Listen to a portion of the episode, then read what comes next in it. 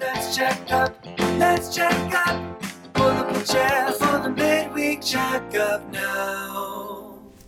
Welcome to the midweek checkup. My name is Lindsey Blair, and I'm here with Bobby Gilles. This past Sunday, Pastor Jonah Sage preached the gospel of God's cross from Ecclesiastes chapter 9, verse 13 through chapter 10, verse 20. He taught that wisdom has the power to heal, and the journey of wisdom begins by following Jesus. Many of us can think of times we have sat with a wise person and walked away feeling seen, heard, and cared for. Jonah said if we want to be wise, we must learn to listen well, ask good questions, and pay attention. None of us do those things perfectly, but as we are transformed into the image of Christ, we grow in these areas and we bring more of Christ into our relationships. Bobby, what did you think? Well, Jonah said, Beware the person who has a trail of wounded people behind them. Uh, we see this in Mike Cosper's podcast, The Rise and Fall of Mars Hill. In the early 2000s, many of us were attracted to the flashy preaching of Mark Driscoll in Seattle, and we were blinded to some of the things he was actually saying, what he was actually doing, and how many people were being hurt. And years later, we look back and say, How did I miss this?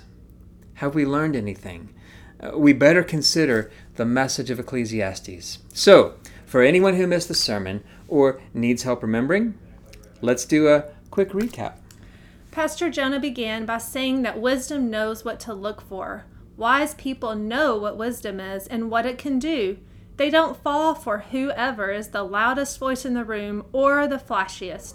They know there is a difference between wisdom and power and a difference between talent and character. Fools are so self consumed, they don't think of the consequences of their actions. As chapter 10, verse 8 says, they'll just reach their hand into an old wall, and all their power and prestige cannot save them from the snake bite or the collapsing well. Fools are more interested in image than substance, appearance than reality, but they are worn out by just a little real effort. Drawn to the impressive, they neglect the ordinary. Their ideas for how society should flourish might look powerful, but their own roof is collapsing.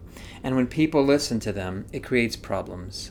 As chapter 10, verse 1 says, As dead flies cause even a bottle of perfume to stink, so a little foolishness spoils great wisdom and honor. Beware the loud person who always has the answer. Beware the impressive sounding person who knows more about their world than their neighborhood. Pastor Jonah pointed out a few themes from our text. First, wise people value silence and slowness. Better to hear the quiet words of a wise person than the shouts of a foolish king. Second, wise people heal wor- the world around them. They understand the effect they have on others. The wise aren't interested in how they are perceived, but in how they heal. A wise person will cry with you when it's time and celebrate you when it's with you when it's time. Third, we should follow wise people. The number one indicator of the kind of person you are becoming is the people you spend your time with. If all of your friends are loud, showy, angry, or critical, guess what you'll be like? Jesus did not come as a shouting, conquering king. He came as a baby. He lived simply. He taught with compassion, gentleness, and patience, and he endured the punishment that we ourselves deserved. Every road to wisdom begins with the call of the wise Christ Follow me. His cross paved the way for us to become wise, not only to receive healing for ourselves, but to become instruments of healing to others. This coming Sunday, we conclude our Ecclesiastes series showing how to experience life as a gift.